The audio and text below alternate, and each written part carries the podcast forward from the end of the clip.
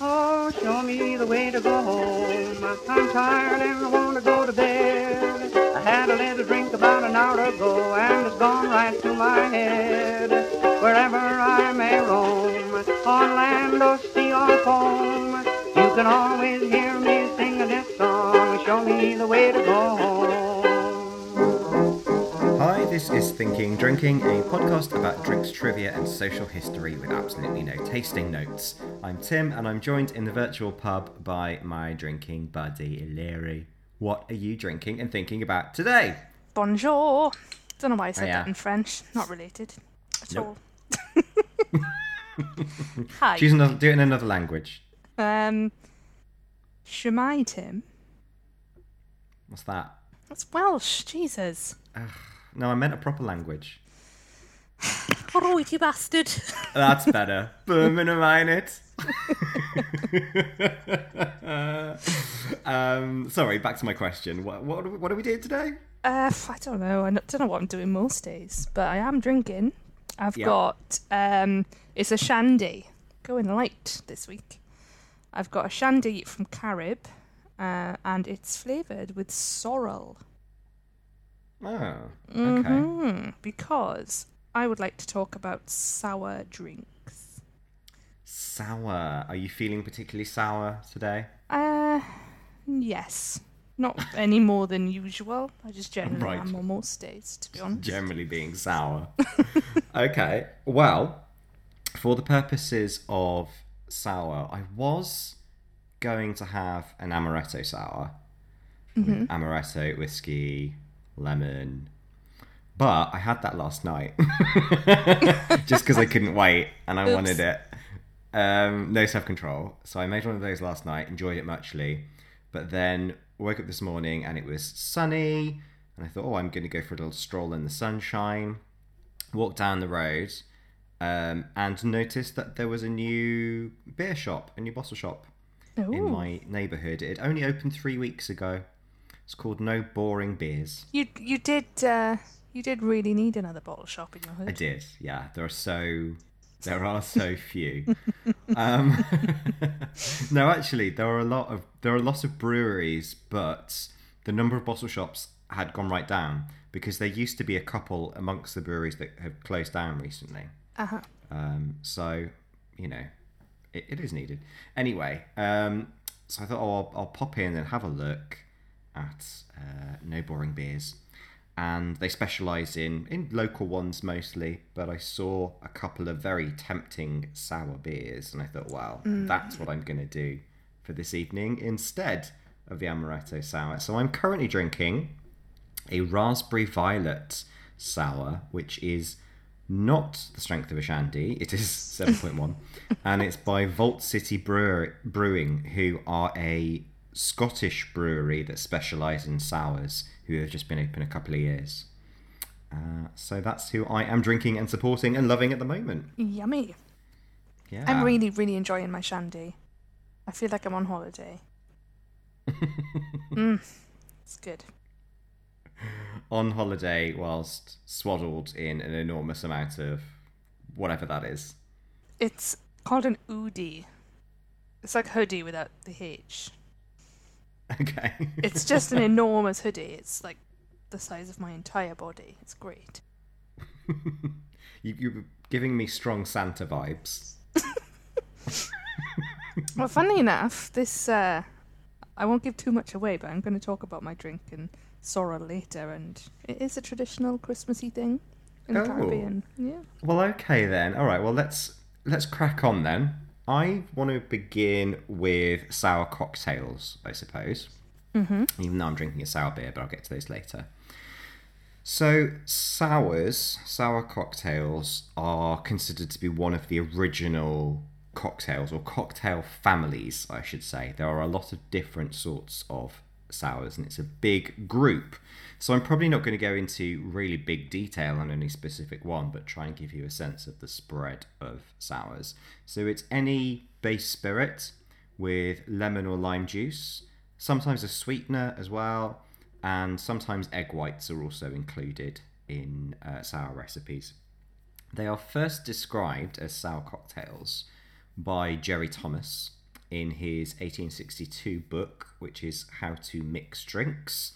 So, a little bit about Jerry Thomas. He was born in 1830. He was an American bartender who owned and operated saloons in New York City, and they consider him the father of American mixology.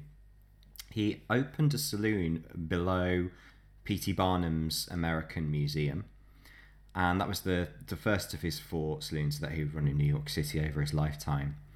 And then after running this first bar, he went on the road for quite a few years. So he worked as head bartender in hotels and saloons in Missouri, in Illinois, in California, in South Carolina, in Louisiana.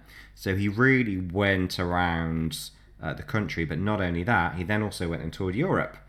And he took with him his um, iconic set of solid silver Bartles, and he was really known for his showmanship as a bartender. So he would, you know, he was the one who really created all these elaborate, flashy techniques of mixing cocktails. So juggling bottles and cups and mixers, and he wore flashy jewelry, and the um, Bartles and cups that he used were embellished with precious stones and metals and so forth.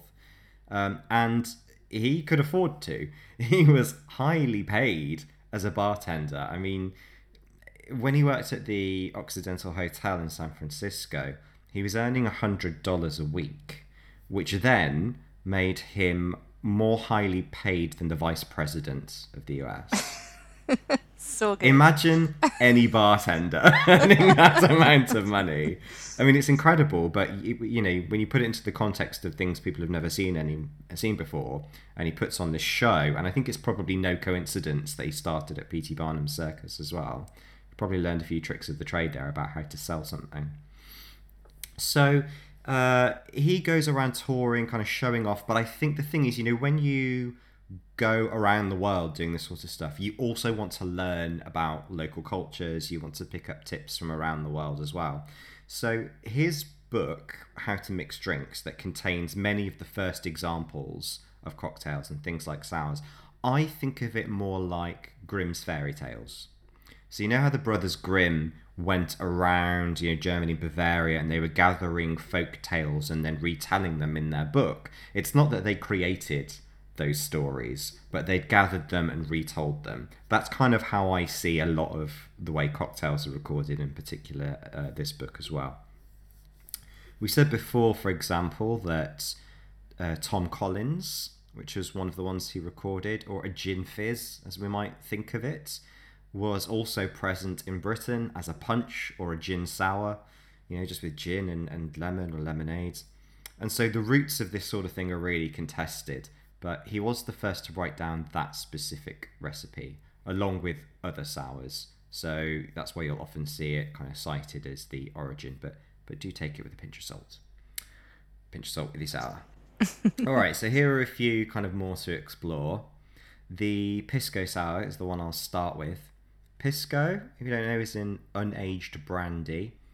Pisco uh, itself, the word, it's a port and a valley and a river in Peru.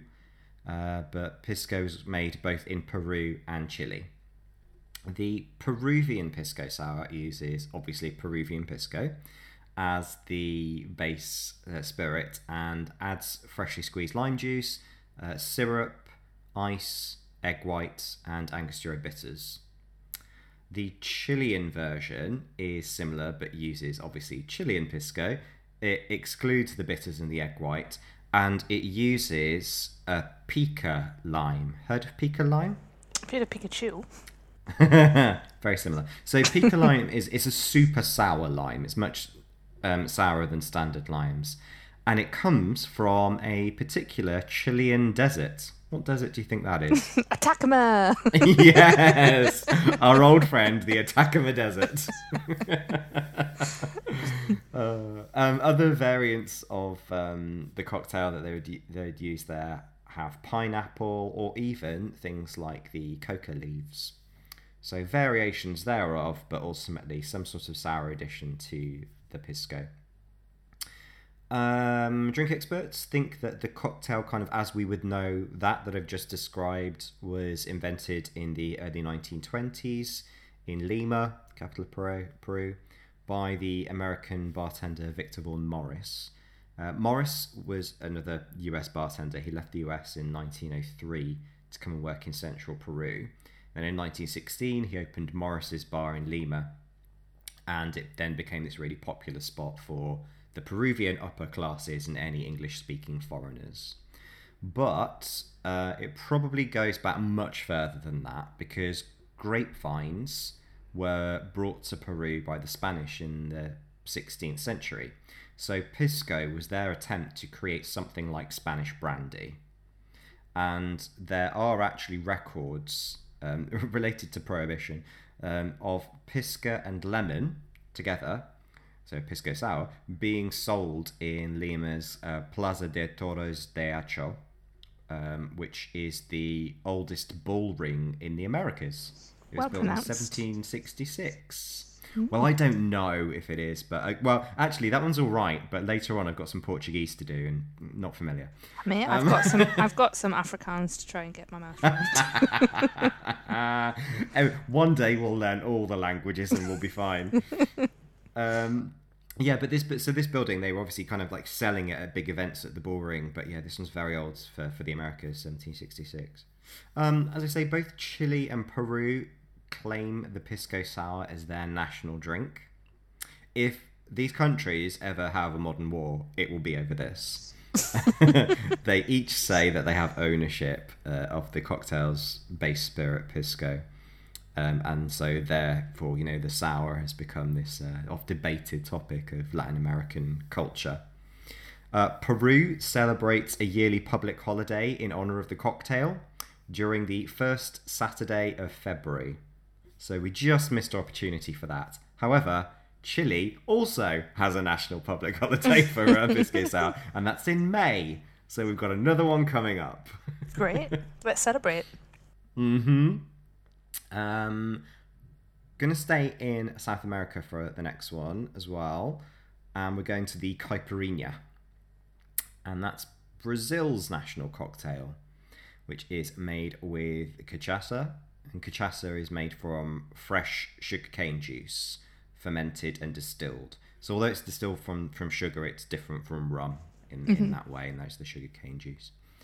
Uh, and then it'll be mixed with sugar and lime and they prepare that specifically by mixing the fruit and sugar together first and then adding the spirit. The origin, again, is sort of unknown. One account says um, it came in 1918 in the region of Alentejo in Portugal with a popular recipe um, including lemon, garlic, and honey. Any ideas why Portugal in 1918 might have been saying everyone should ha- consume this drink of lemon, garlic, and honey? Were they riddled with vampires? Not quite. Is a subject close to home? Pandemic. It was Spanish flu at that time, uh, which, as we know, killed a lot of people. And this was just kind of a way of trying to, you know, boost their immunity and so forth. So it became known as this drink there, which, uh, you know, it's perhaps a little bit of a stretch. There's another account that caipirinha is based on poncha, which is an alcoholic drink from Madeira. Madeira being, you know, a, a Portuguese territory off the coast of um, northwest Africa. So the main ingredient there is aguardente de cana, which is made from sugarcane. So it's very much the direct predecessor to cachaça. Uh, sugarcane production was done for Portugal in Madeira, but obviously it's you know it's not a huge island, so they moved the production of the Portuguese sugarcane over to Brazil in the 16th century because they needed all that land to plant on. So um, the story goes that they you know removed any additions of garlic and honey. They added some more sugar to sweeten it, and also added ice, which they weren't using before because it, uh, the heat it was it was hotter. So you know it, it could be a couple of different ways, but the influence is definitely from the growing of sugar canes from Portugal coming into Brazil. The word caipirinha actually um, is it means um, like someone from the countryside, kind of like a hillbilly. you might say, or a country bumpkin. that's kind that's what it means in Brazilian Portuguese. Someone from the countryside. I'm used to that. I, I get enough of it off you. you sure do. Uh, all right. Um, so I say not too far away from cachaça as rum. So the rum sour, we don't really call them rum sours because they're more known as daiquiris. Daiquiri is the closest thing to a rum sour. Daiquiri is the name of a beach and an iron mine near Santiago de Cuba. And it's actually a word of Taino origin. Taino people were the indigenous people of the Caribbean. Um, so that's before, you know, Europeans, it's before slave trade, before all of that. They were the indigenous people. It's written in some records that they were considered extinct as a people by the 16th century.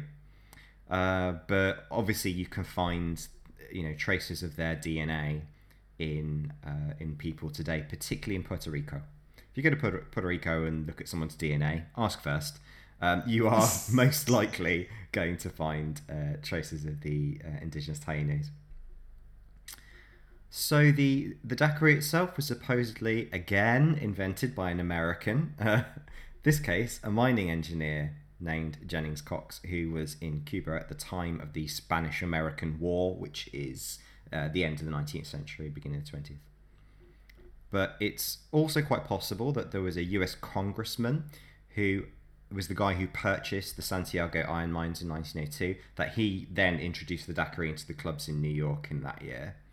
Uh, but they really became much more popular as drinks during World War II when whiskey and vodka were harder to come by, and then trade had opened up with Cuba and the Caribbean.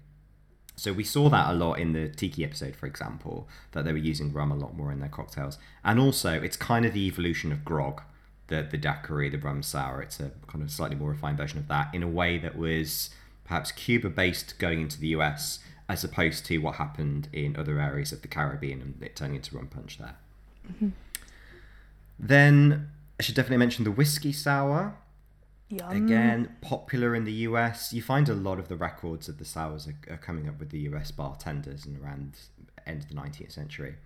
Um, it's often made with bourbon for that reason, rather than you know a nice Scottish whiskey. um. well, it is and it isn't. I think that the the flavors match very well. Um, I think it's just that in terms of production, some people see getting a really nice Scottish whiskey is a bit of a waste if you're going to mix it with something. Um, I think there are some that suit others better than others, but you know that's that's just a, personal matter. Um, anyway, they come in different varieties. You know, with depending on what you want to add in. For example, with egg white that sometimes gets added, you would call that a Boston sour. You can add a few spoons of red wine to float on top, and that's a New York sour. Oh, that sounds good. Yeah, whiskey, red wine, sour. I would give it a go. Mm-hmm. Uh, and then the traditional garnish with those ones is uh, an orange slice or a maraschino cherry. And then there's a variant of the whiskey sour as well called the Ward 8, which is bourbon or rye and has both lemon and orange juices. And then as the syrup, they use grenadine rather than like a sugar syrup. That's a Ward 8. And then, of course, you can have, you know, whiskey and lemon and throw in some amaretto. And that would be an amaretto sour, which I had last night.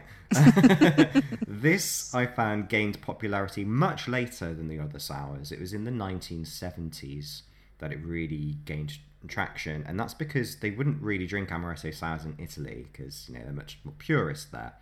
And Italian spirits hadn't gained popularity until the 1970s. We're talking about the time when things like The Godfather a film came out. In fact, a whiskey and amaretto is a Godfather without the addition of, of sourness. You could call it a Godfather. I actually watched The Godfather last night. How funny is that? Oh wow! And I didn't That's- even so I was, I was drinking a, a near Godfather, and you were watching it. Go. So the, the the rumor around that is that amaretto was Marlon Brando's favorite drink. Uh, at least that's what Disaronno say, and that the Godfather may have been named after that. But it's all a bit blurry, and when things are a bit blurry, we suspect it was someone in marketing. Thanks. More shade. yeah. Um, we don't know who created the amaretto sour. I suspect it was an Italian um, immigrant of some kind, either a bartender or a distributor of amaretto, who'd created it for the American tastes, added extra sweetness, added some sour, didn't want to own up to it so they wouldn't have to face the shame of their home country for doing something weird with amaretto, and that's why we don't know who it is. That's my theory, but I think it's a pretty good one. I think they'd be pretty pr- pretty proud of themselves now. Yeah, absolutely. Yeah, should we really should would. we try and take ownership if nobody wants it? I mean, I know I'm looking haggard these days, but um, with lockdown, but I'm not quite sure I could pull off being of legal drinking age in the 1970s. Well, I probably could. well, I'm saying that. I keep getting ID'd. Probably not.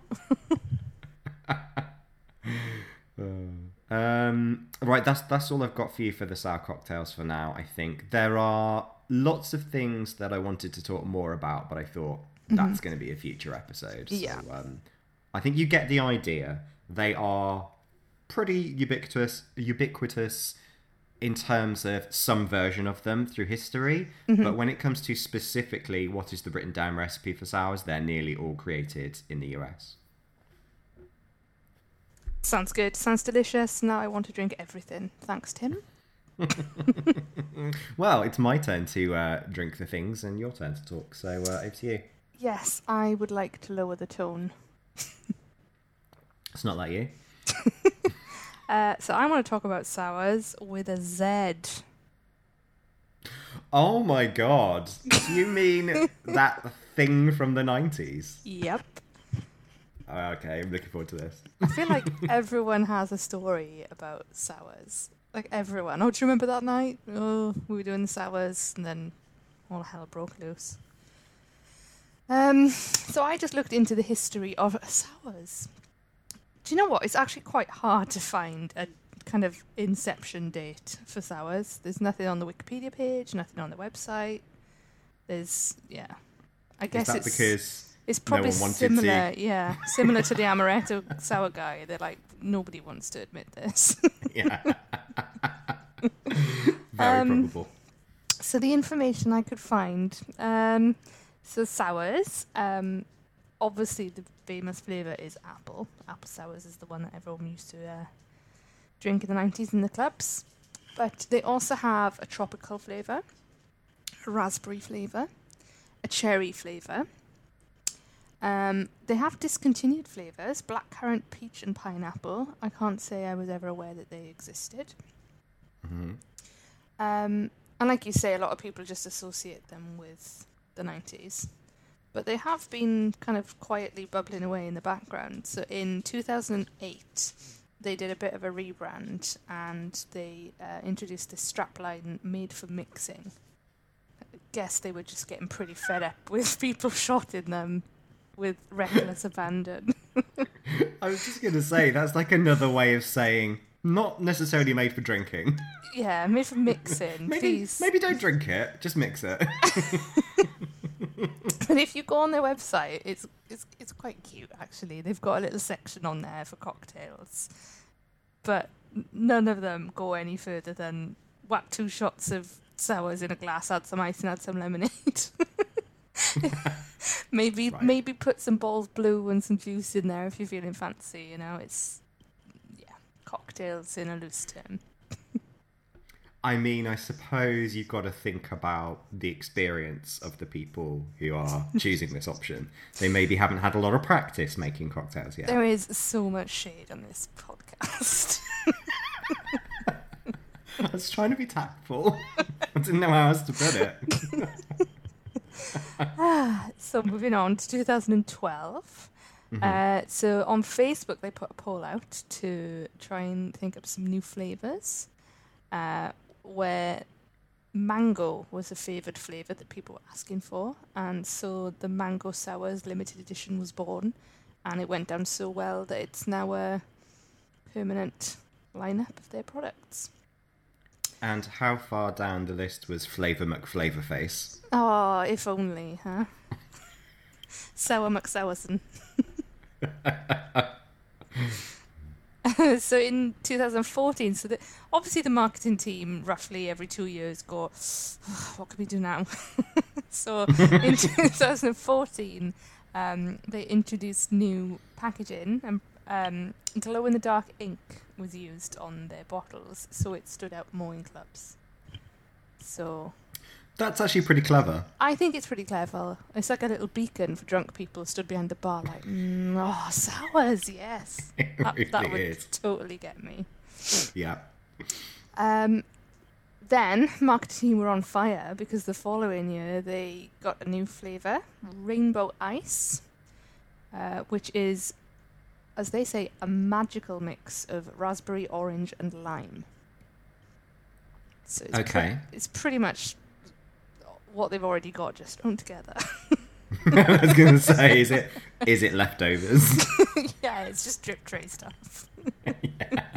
I used to mix drinks like that when I was a bartender. I was like, whatever's rarely used, but we've got little of in the in the rest in the bottom of the bottle. I'll just put them all together and I'll spell it as a se- spell it sell it as a special. Oh, this um, sour is getting to me now. Sell it as a special cocktail at a reduced price, just because I wanted to clear like the back of the bar and be like, oh, I don't want that anymore. It's pretty much what they've done by the sounds of it. New rainbow drip tray ice. Um, I'm so sorry, people from Sourz. I'm being so mean. And I, honestly, I haven't touched a drop probably since I was 17, so I've got no idea what it tastes like. Well, I'm going to have a pop at their marketing team because on their website and then on all of the social media channels, it's just radio silence. Because this new rainbow ice flavour, which is slapped all over the website, actually came out, like I say, in 2015. So it's six years ago. Whereas if you go on the Sourz website, it's like new rainbow ice. So they they've not really done anything for the last six years. And what I don't understand is that sometime last year during lockdown, um, social media kind of was lit up by everyone getting excited with nostalgia because a new Sourz flavour had been spotted in Asda.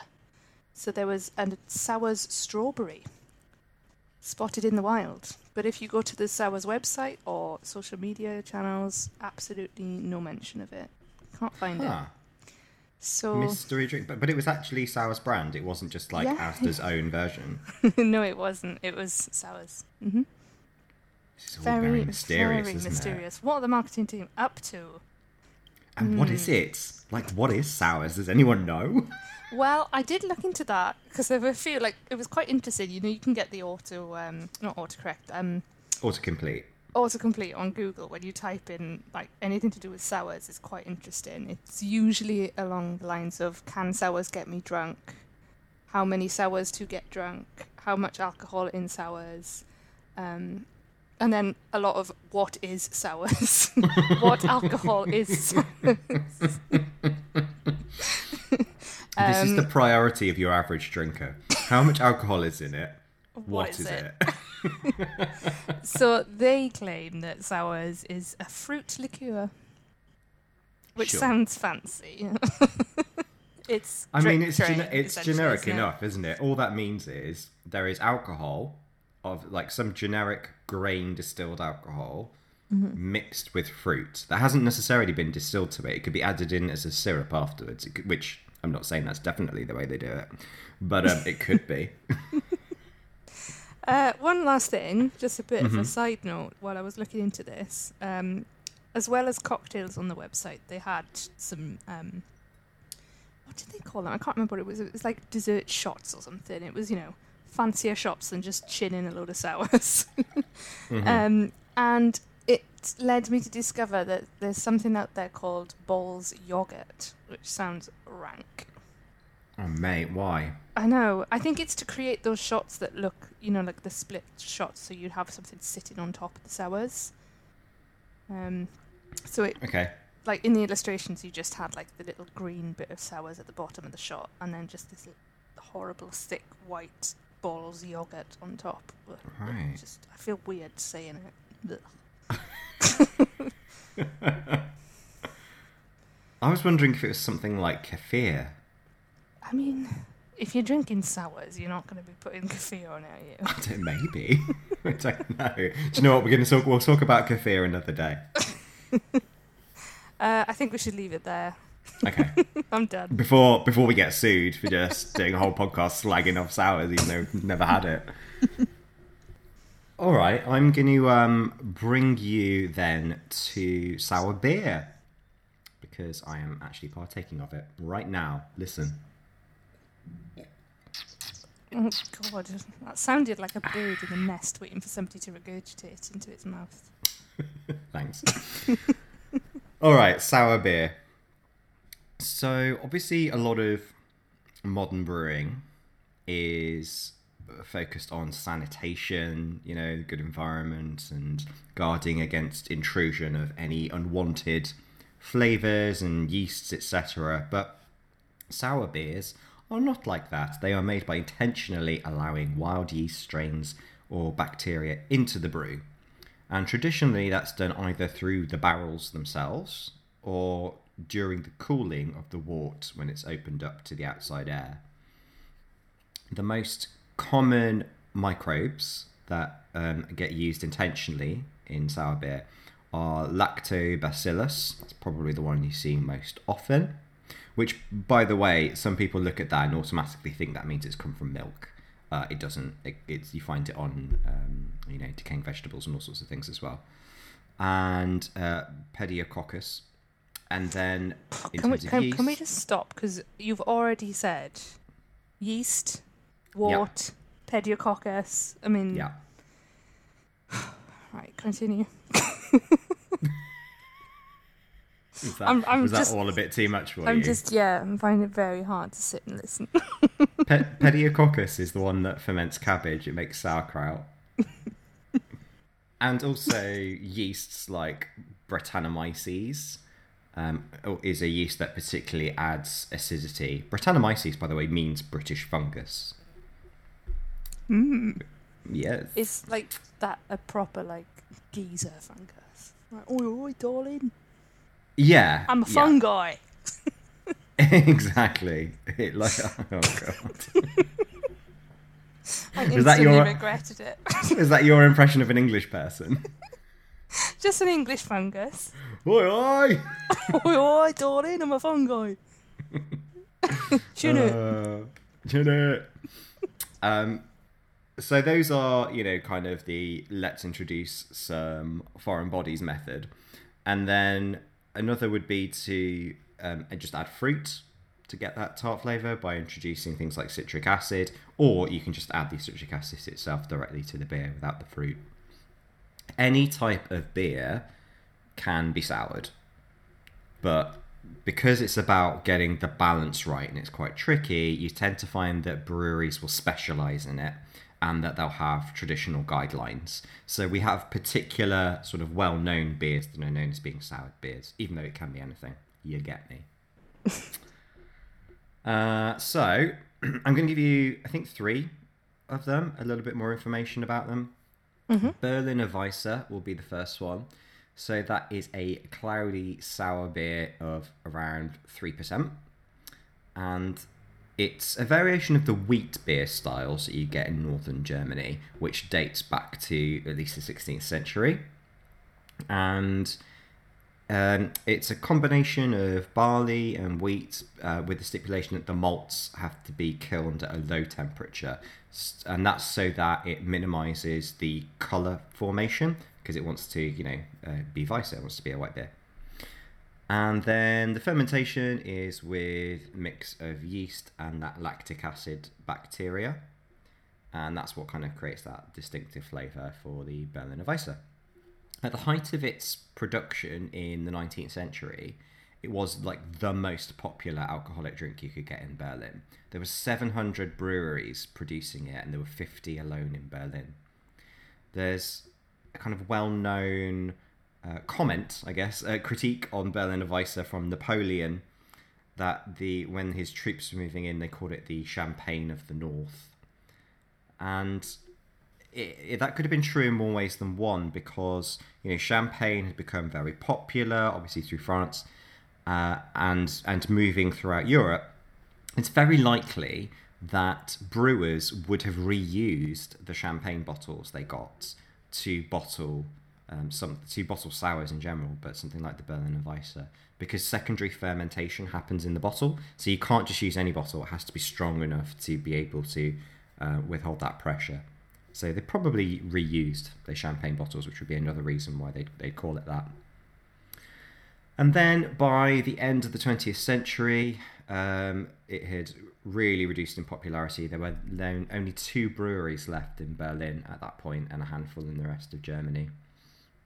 The two Berlin breweries are both now owned by the Oetker Group. You know, Dr. Oetker of Let's Make Some Cakes fame. Delicious. I once saw. Um, I can't remember off the top of my head, but in um, there's like a little corner shop near the train station in Swansea. There's a Dr. Oetker little like cake stand, and I can't remember the full word, but it was definitely the first part of it was spunk, uh, and I got really excited because it was essentially like spunk something donuts. That's all I've got to add to that. I mean, I don't know how to respond to that. I just whenever whenever I hear of Dr. Oetker, I think of spunk donuts. Remind me to never eat anything you bake.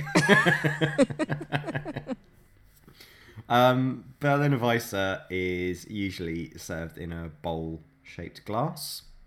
One of the reasons why I'm drinking out of my large kind of red wine glass. I love rather those than- glasses. Rather than a, um, a beery one, just because Can you um just for holds the, flavour pod- well. for the podcast? Can you give us a ding on your fancy glass? Yes. Hang on. Let me do it. Let me do it with actual glass. Mmm, so satisfying. Yes. Um, yeah, so it's normally served in a, in a bowl shaped glass, and they often add flavoured syrups to it as well. So, raspberry being a, a favourite, or you might mix it with other drinks like a pale lager just to get the balance of sourness that you prefer in your drink.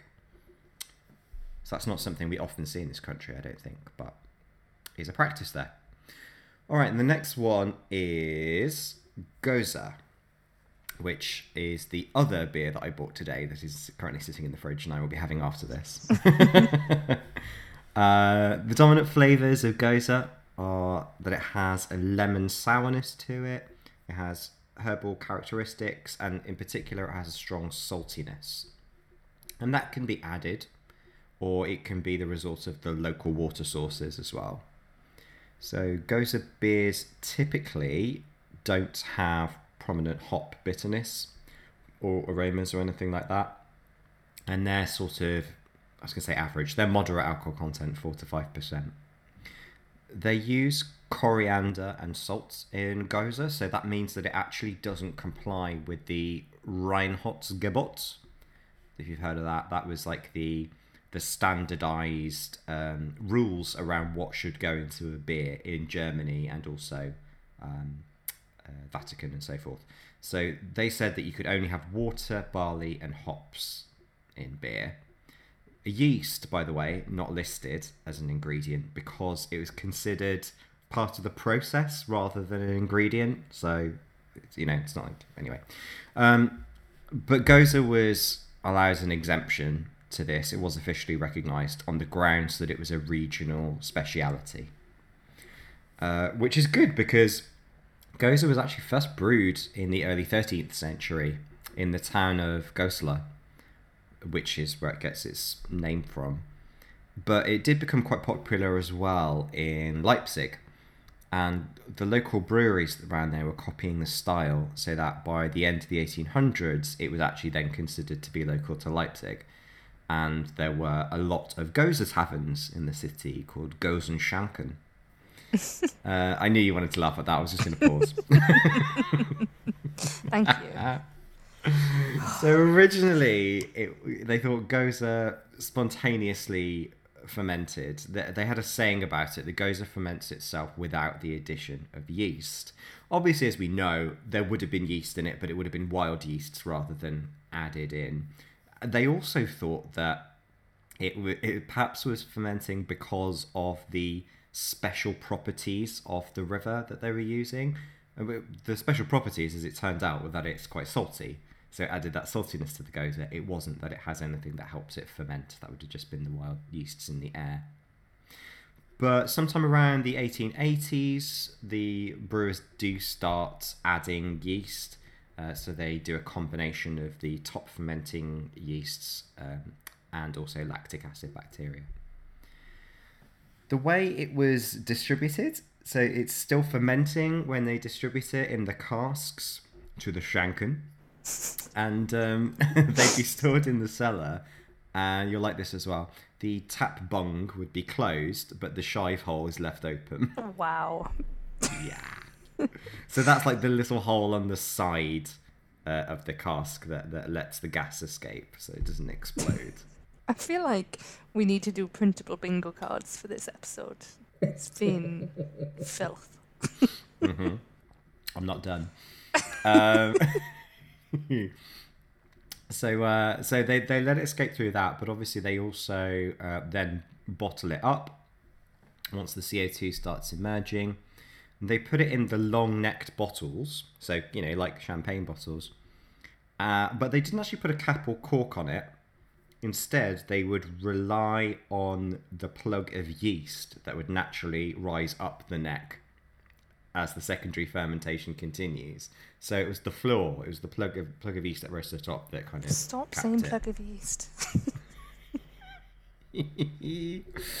All right, that's Gose, uh, not to be confused with Gueuze. Is that gose that's made by geese? Yes, ah, I knew it was right. Honk if you're thirsty. Um, so no, Gueuze.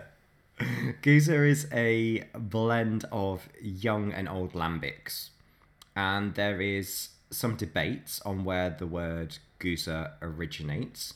One theory is that it comes from Giza, like the old Norse, for gush, because during times of vigorous fermentation, Gueuze spews out of the bunghole um, the oak barrel. You're just making it up now, aren't you? Uh, I just wanted to see how far I could go with this. Um, so that that's that's Gueuze. Um, there's also the idea that it might be named after a street. There was a brewery on a Gueuze Street, but I think um, it being named for gushing after vigorous fermentation is funnier. So that's the one I'm going with. Of course, the real question is what is a lambic? no, I told you it's a mix of young and old. So here we go. This is the third one, lambics. This uh, the term lambic is first mentioned end of the 18th century as alambic, and then gradually over the next kind of few decades, the A gets dropped, um, and that's that's how we get lambic. But it probably means because it was alambic that it comes from alembic, which is kind of the the pot that you would see used in gin distilling or Geneva at the time as well. Uh, maybe because the beer of this kind is considered to have characteristics of spirits. It's kind of um, a bit clearer, it's yellowy colour, it's got above average alcohol content. Maybe that's where it comes from. It's a theory. Um, but the style of it is older than that record of the name we have. It was brewed in the southwest, um, southwest of Brussels in, in Belgium since the 13th century, so kind of similar time period to Gose. And again, fermented through exposure to wild yeasts and bacteria that would be native to the Zenne Valley. And that's what gives it the distinctive flavour, this kind of a vinous, cidery, kind of tart aftertaste. Uh, So, what gives sours their unique flavour is kind of what's in the air, rather than something like, you know, terroir, like the sunshine or what's what's growing out the ground or whatever. In fact, they, they looked at this and they found over 80 microorganisms are in a typical lambic beer. So when you have one, you're kind of drinking a whole ecosystem, which is a weird thought. Uh, this kind of process is only possible between October and May, um, typically because in summer months it's it's not great for the organisms. They prefer it cooler; it will spoil the beer. And unfortunately, climate change means that we're getting shorter and shorter periods for that. In the early 1900s, brewers would get 165 days a year on average, and now it's down to 140. So less lambics for everyone. Hops are added to the lambics because they are antibacterial. They have antibacterial properties, which means that there's less chance that they will spoil from the unhelpful bacteria. But what a lot of modern breweries do is they will use the dry aged hops, so that instead of getting that sort of herbal bitterness that you might ex- expect from a hopped beer, instead it tastes kind of more cheesy, like nutritional yeast or something like that. Um, lambics can only be produced in that region near Brussels because of that region's microflora. So they've said, you know, this is what makes the flavour of it. It can only be made here. And that means that the number of producers has gone way down as well. So it was kind of more than 300 in 1900, and uh, it's, it's just gone down and down after that. A lot of the ones you find now, the, the kind of contemporary lambics in Belgium, to appeal to, you know, mass flavours, We'll add a lot of fruit flavours to it. So my favourite one, as you kind of mentioned in uh, in the sours, would be cherry. So kriek. You get the secondary fermentation of sour cherries into the bottle, and that will give you a nice kriek, which I think probably, at least in this country, I've seen people will be more familiar with that version of the lambic than any others. Um, in terms of kind of like who is making them now, uh, Wild Beer Co. is you know is making them down in um, kind of Bristol way, Glastonbury way. But the thing is with these kinds of beers, it does take time. Like they have to be aged for a few years, and it's you know not only is it risky, it's expensive undertaking. So these breweries obviously have to keep making their their pale ales and their lagers and whatever in the meantime, so they can have an income. But there are a lot of people starting to experiment again with what they can do with various wild yeasts. So when you see them, grab them because they are not that common. Yeah, I, I don't see them all that often. We were chatting before we started recording actually about um, sours, and it's hard to find them in just supermarkets. Um, it's very rare you see them in like Tesco, Sainsbury's, just like that. And I'm not as lucky as you to have so many bottle shops on my doorstep, so uh, it's very rare I get a tasty sour. Mm. Yeah, you really have to kind of send away from now, don't you? Mm-hmm. And it's one of those things as well. It's I find them a bit hit or miss. I guess they are an acquired taste, but sometimes I've had sours that I really struggle to drink. Well, we're going to get on to taste uh, shortly, actually. So um, I'll, I'll hand back to you for uh, anything else before we get there. okay. Um, so I looked into just traditional sour drinks around the world because I knew we'd be talking about the kind of beers and the cocktails and the things that we're quite used to here. Um, So Mhm. I just wanted to look at how other people do it around the world. Not necessarily all alcoholic, but um, I just dug into the world of natural, traditional, sour flavoured things. Uh, so first up is obviously sorrel, which I'm drinking now. Um, I don't know how much you know about sorrel. Are you familiar I- with it? Yeah, I've, I've cooked with it Mm. before. Uh, last year was last time I cooked with it. In fact, I got it as um, you know, I get like a unwanted vegetables box thing, and it, it's not just kind of things that supermarkets can't sell. Sometimes it's stuff that restaurant orders got cancelled or whatever. So occasionally you end up with a really premium ingredient ingredient thrown in with your rude looking parsnips. Yeah. And I remember last year getting a bunch of sorrel, and it was delicious. Was it fresh or dried? Because you can Mm, get it was fresh. Mm, Yeah, fresh. So sorrel drink. Um, so it's known as a variety of different names depending on where you are in the world. Um, so it's known as roselle juice, bisap, wonjo, tsobo, and zobo, just to name a few. Um, so sorrel drink, it's known commonly as in the Caribbean, because sorrel is uh, made from the flowers of the roselle plant, which is a variety of hibiscus and the Jamaican word for hibiscus is sorrel. Uh, so more often than not in the Caribbean, it's referred to as a sorrel drink, um, but it's also found in Africa, Mexico, all over. So it's got a ton of different names.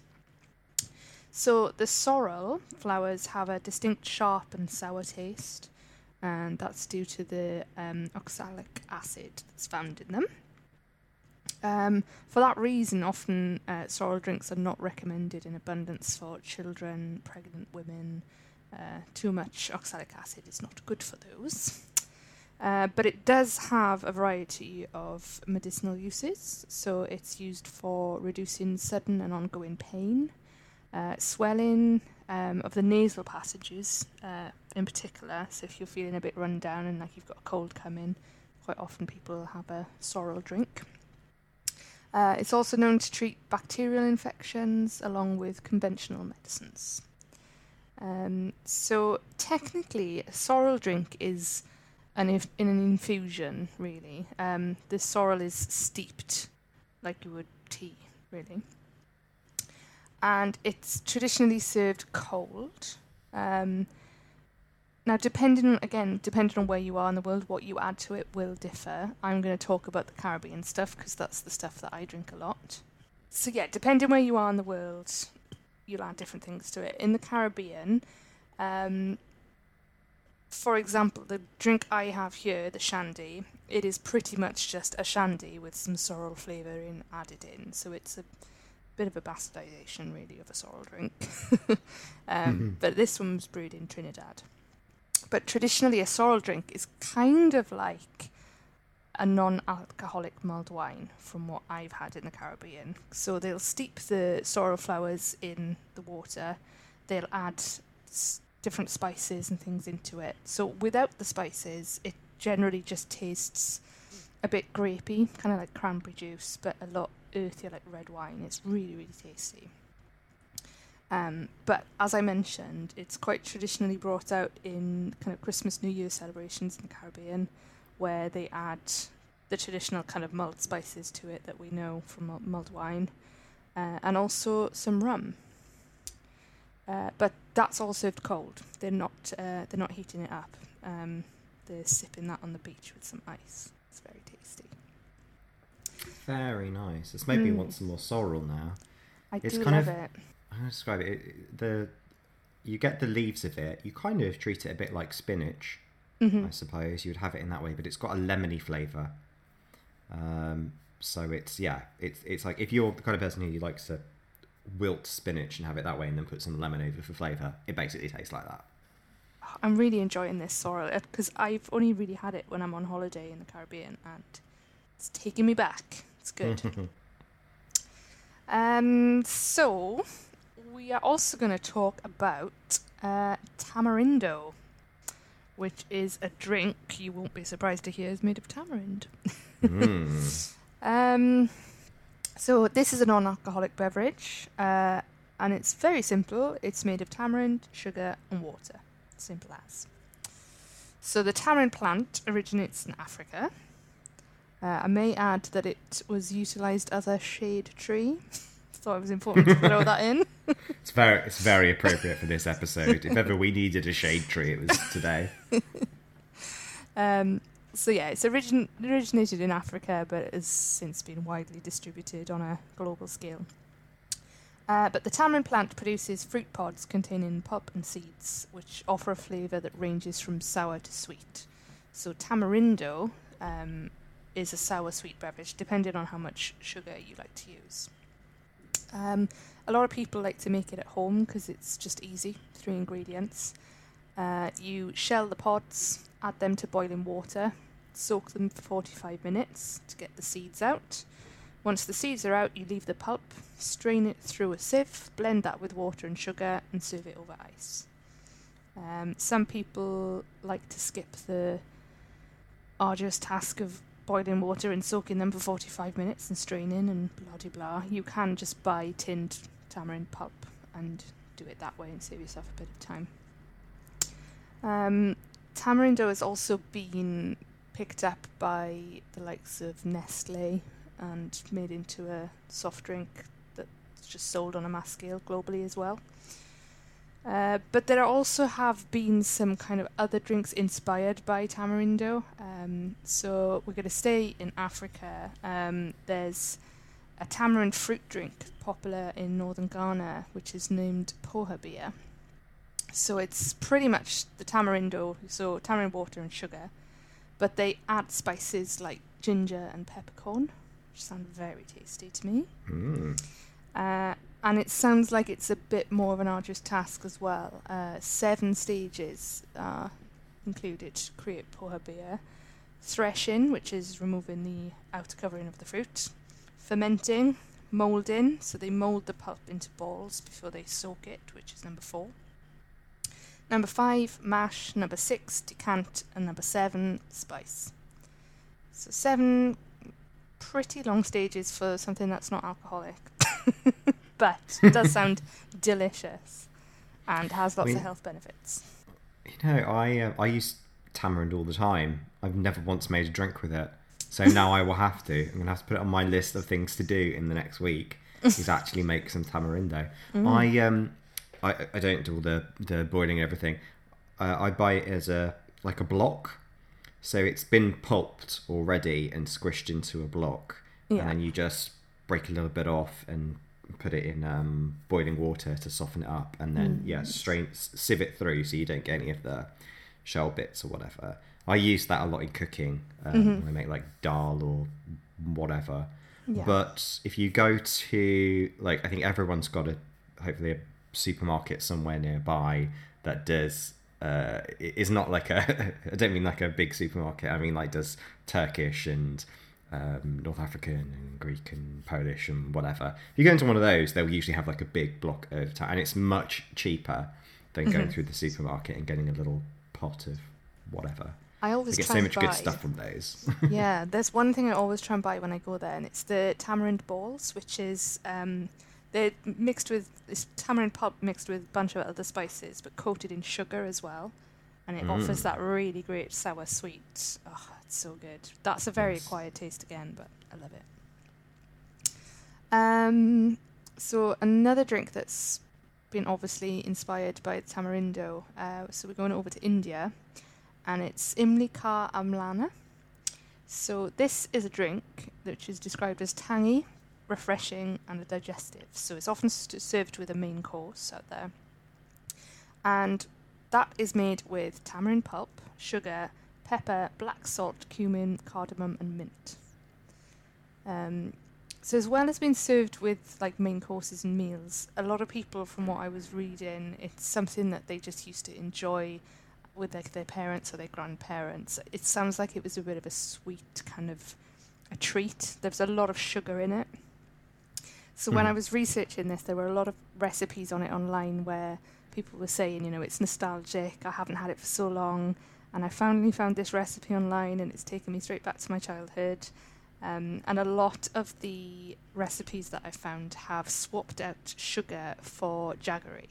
Um, Mhm. because they just don't want to use completely refined, crazy amounts of sugar in it. So it did sound really nice. Like pepper, black salt, cumin, cardamom. That is such a good mix, and I might try and make this as well. So we're going to stay in India for the only slightly sordid sounding drink that I have, which is Kokum sherbet.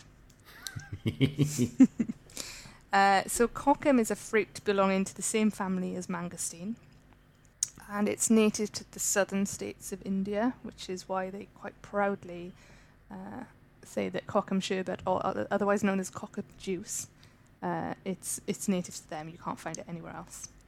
Uh, so the kokum fruit is a dark purple colour, so very similar to sorrel, very similar to hibiscus. Um, dark purple fruit, and it's very popular in Goa in the summer. So it's a combo of again cumin, cardamom, black pepper, and sugar, and it evens out the sourness of the kokum fruit.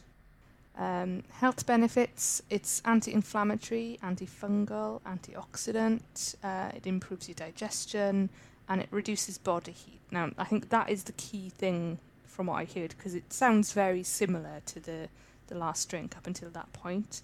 Um, but people swear by it if you have like heat stroke or dehydration or you're just generally very hot in the summer. It's it's something that they drink a lot when they're very very warm. Hmm. So it's a bit like a natural paracetamol or something. Yeah. And then the last one, back to Africa, because I felt like I'd been talking about health drinks and benefits and non-alcoholic things too long. I did find a beer in Africa. Oh, thank goodness. Uh, I I actually googled the pronunciation as well, just to make sure I wasn't going to offend people. now it's spelled U M Q O M B O T H I, but it's pronounced Mkomboti. I think. Pretty good. Mkomboti. Convinced me. Uh, so it's commonly found in South Africa. It's also sometimes known as Zulu beer. Uh, it's a traditional beer made from maize, maize salt, sorghum malt, water, and wild native yeasts to produce the alcohol. It's extremely rich in vitamin B and has a distinctive sour smell from the sorghum malt. It's quite low um, with regards to alcohol content, it's about 3 4% and it's got an opaque tan colour and a thick, gritty consistency from the maize. Um, it sounds like it's um, commonly used in quite formal celebrations and formal events. Uh, so the key kind of usage I could find was it's used to celebrate the homecoming of young men after Ulwaluko, I think is how you pronounce it. So Ulwaluko is um, a religious ceremony where males are circumcised, and the the beer is used to kind of welcome and celebrate their path into adulthood. But it's also commonly used in weddings, funerals, and imbizos, which are traditional meetings. So it just sounds like if you've got any kind of gathering, take the maize beer, get involved. Absolutely. I think I, I like when there's always a celebration drink in a culture. Like for whatever is happening, this Yeah. is our go-to drink. We go for that one. Yeah. Like I, I feel it's, it's part of um, I think uh, doing in previous episodes when we saw champagne suddenly arrive and take dominance because of the upper classes. After learning that, it made me a bit, be a bit sad about going to champagne for every celebration. And I was like, no, we should have more regional variations on what we go to to celebrate. I think my favourite kind of it's not even regional. Well, it is and it isn't. Mulled wine is like my I just love it when it gets a bit darker. You know me, I get carried away. It's just like when the clocks go in October, it's getting darker and it's a bit cold. I'm like, yeah, I'm ready for mulled wine. I'm not waiting till Christmas. I'm ready for mulled You- wine. You, you've already told when we did the episode. You told me that you drink mulled stuff in the summer as well. Like, you will drink it all year round. We all know this. I love it. So, um, speaking of winter spices, I've just grabbed uh, a second beverage. so, uh, unusually for this podcast, I'm going to tell you about another one, which is that I've got a Brew by Numbers Gose, uh, which is good because I just talked about it. Brew by Numbers is literally down the road from me, so this is nice and local. And uh, I think I've got the tail end of one of their lines because it's winter fruits. So I thought I'd better drink it before we go too deep into spring. Do you want me to start singing some Christmas songs? I'd like to hear some Christmas songs, but whether I want them from you is another matter. More shade. Okay, so we almost got into that conversation about what are your what are your taste preferences uh, when it comes to sour and so forth. So when you think about you know sour, bitter, sweet, uh, salty, umami, spicy, all that sort of stuff, do you have a preference? Do you have one that comes out on top for you? Yeah, I like it when it's quite like taut and kind of hurts my cheeks a little bit at the side. Like, I like that kind of sour. I don't. I, I struggle with the ones. I don't know how to describe the flavor properly, but they're the ones that feel like they're still fermented in my mouth. I can't do those. but yeah, the wild bacteria cells. Um, but how about like in general? I mean, do you prefer salty? Do you prefer sweet? um, I prefer salty. That I'm more umami side of things than sweet. Right. See, when uh, kind of thinking about taste preferences and stuff, for me, I put sour right up there. I love sour things. I love sour drinks. I consume vast amounts of vinegar on on all sorts of things. I love all the like sour fermented foods. Um, I will happily eat a lemon. all of that. love it. For me, actually, sweet is way down the list. I really don't. Although I will enjoy, like, you know, banging desserts and donuts and things, actually, the flavour of sweet is not my favourite thing at all. Um, there are some interesting and scientifically dubious articles that float around not only the internet but also like journals of psychology. When you try to look up why do people have different preferences for taste there seems to be no real consensus or evidence on this but psychologists are having a field day with it at the moment from what i can see because you know as i said at, at the beginning of the episode like are you feeling sour today? You know are you being a salty bish? Are you going to be sweet to me? All that kind of stuff. Like we do associate taste with personality traits and behaviors and i think it's far too tempting both for lexicographers and also for psychologists to not pay attention to that. And so there are all these sorts of studies that are based on uh, behavior traits, trait theory, that try to look into this. So with sour, for example, the results would say that people who prefer sour tastes are more conscientious. Um, they tend to do more planning, but are open minded as eaters. They often go hand in hand with bitter in terms of the personality trait tests. In fact, in some cultures, sour and bitter are the same thing. Um, bitter, famously, are supposed to be more antisocial. Depending on how soft softly you read these reports, some people say kind of they care less about what others think. Other people call them psychopaths. and you'll see this pop up every now and then in like rag newspapers where they go, if you like coffee, it makes you a psychopath. That kind of thing. but there's it what that is essentially based on is this idea of um, benign masochism. So the idea that some people actively seek out experiences that might initially seem unpleasant, but actually have no real damaging effect to you, and that relief you get afterwards is a demonstration of mind over body. So things like watching horror movies, going on roller coasters, you know, that kind of thing, or tasting something very bitter or sour, there's a feeling that you have overcome your body's instincts in that manner and it gives you a little bit of an adrenaline rush. That's what that's largely based on.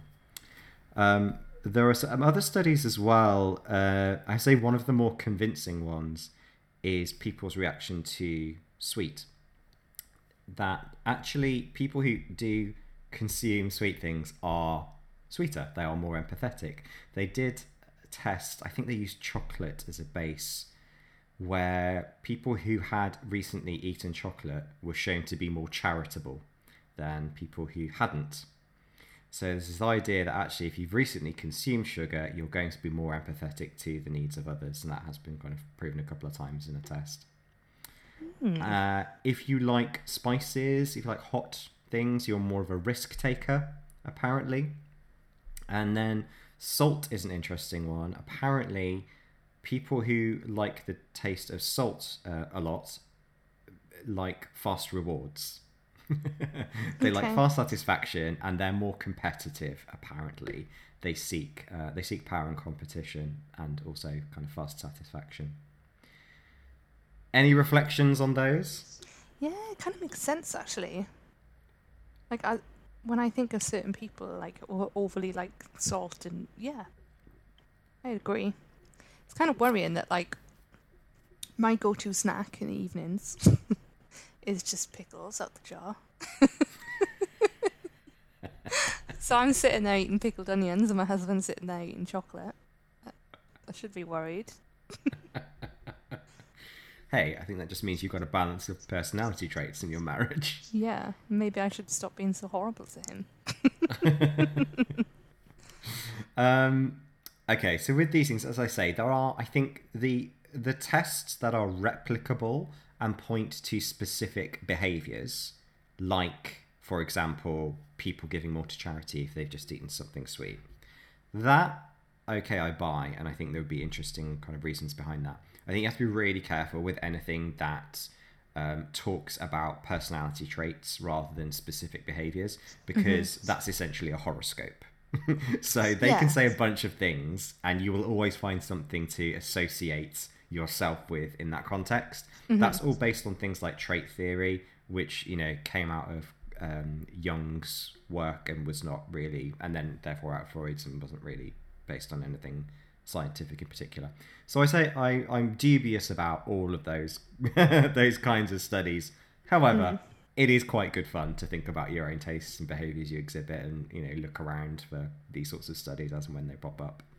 Yeah, I mean, I love sour things, and I am not organised, and I'm not great at planning, so Well, quite. There goes quite. It's like a horoscope, isn't it? You tend to th- you tend to see the things that confirm your biases rather than go against it. Uh, cognitive dissonance. Uh, there is a study as well. I, I came across that says that um, serotonin is probably um, the neurotransmitter that's directly responsible for us receiving the sour taste. It's been said before, actually, that sourness is more like a feeling than a taste because it's so instantly reactive. Um, it happens so quickly rather than it's something like you you mull over. The serotonin association, again, is something that a lot of publications will want to pick up on because it's a neurotransmitter that's so essential for mood, um, you know, mood stabilization and things like that. I mean, the truth is, serotonin is throughout the body and does lots of different things. So it's not surprising that it, it, it transmits any number of things. But there then have been a lot of people, therefore, thinking about how sour tastes might be related to mood uh, and things like that. One of the things is the observation of, like you said, um, when things kind of get you at the side of the jaw, um, uh, but then when you have something really sour, like your mouth puckers and you give an expression which is very similar to that of disgust. Um, and yet, because we salivate a lot to neutralize the acid we've just taken in, it also makes us think that we want more. So we're sort of simultaneously doing this disgust and also I want a bit more reaction in our body, which is a little bit confusing. Um, and so within that, there's been this kind of idea of, well, do we kind of keep going back to that to experience, you know, just sort of the the, the pain of, of this, the disgust or the, the empathy of wanting to feel disgust or is it the relief that it's not? And people have been getting very confused about this. It's getting so Uh, deep. I love it. yeah yeah exactly. I mean interestingly studies have shown our, our tastes collectively across different cultures are getting increasingly sour. So we are preferring more and more sour tastes. And one of the theories is that we're looking for more stimuli so we're so bombarded and overexposed with stimulus in our everyday lives that in our tastes we're sinking more and more to interest us. Otherwise, everything is starting to seem more and more bland. Hmm. So that's one theory. Another is this empathy idea that because we're we're more used to being disgusted by seeing injustices in the world, and they did they did a sort of a slight experiment on this that the sourness recreates that feeling that we see in life of being disgusted by seeing injustices happening. And so therefore we're trying to get some empathy through our food for what we're feeling kind of out, outside in life. It's it's a bit complicated and a bit convoluted. I think all this sort of stuff is people thinking through it and trying to figure out what tests can we do is any of this going to be true? But i think it's interesting that we're going down this path and we don't fully understand it yet. Yeah. sour sweets i discovered as an example got really sour during sort of the 1950s in the us so there had there had been sourness in sweets prior to that because um, the acid that they would add to the sweets would sort of um, stabilize the sugar. So it, it would turn it from um, sucrose that would crystallize into glucose or fructose, which which wouldn't crystallize and would make it more manageable as sweets, but it retained just a little bit of sourness. But when you get to the 1950s, all of a sudden you get the launching of super sour sweets that are actually painful. And I think there's two things that contribute to this. One is the commercialization of Halloween. Halloween starts getting really commercialized around that point, and sweets that you know were given as part of that start to um, embrace this idea of trick or treat. So it might be a sweet treat, it might be something that slightly disgusts you, and that's kind of part of the the selling point of that. The other is that actually the very first super sour sweet was created and named after the first atomic test. It was like an atomic blast type sweet. So there's another kind of like horror and disgust element to you see this thing that happened, taste that horrific experience in the form of this super sour sweet. That And now we dark. have even sourer sweets than that.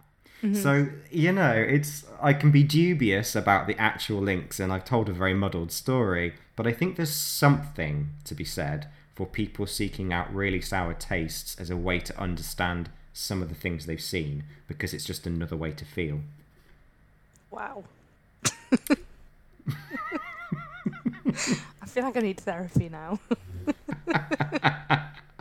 You don't need therapy; just open another drink. Just have another sour beer. And thus ends my talk on psychology. Just have a drink, mate. You're all right. this is why, despite reading all these psychological texts, I'm not a therapist. That's why you like sour food things. You're not empathetic at all. Well, apparently, according to my tastes, I'm not. uh, anything else to add?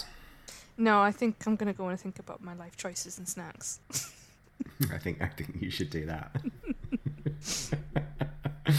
and so our glasses have run dry, which means it's time to drop some acid into our glasses and see where the night takes us. Cheers, everybody.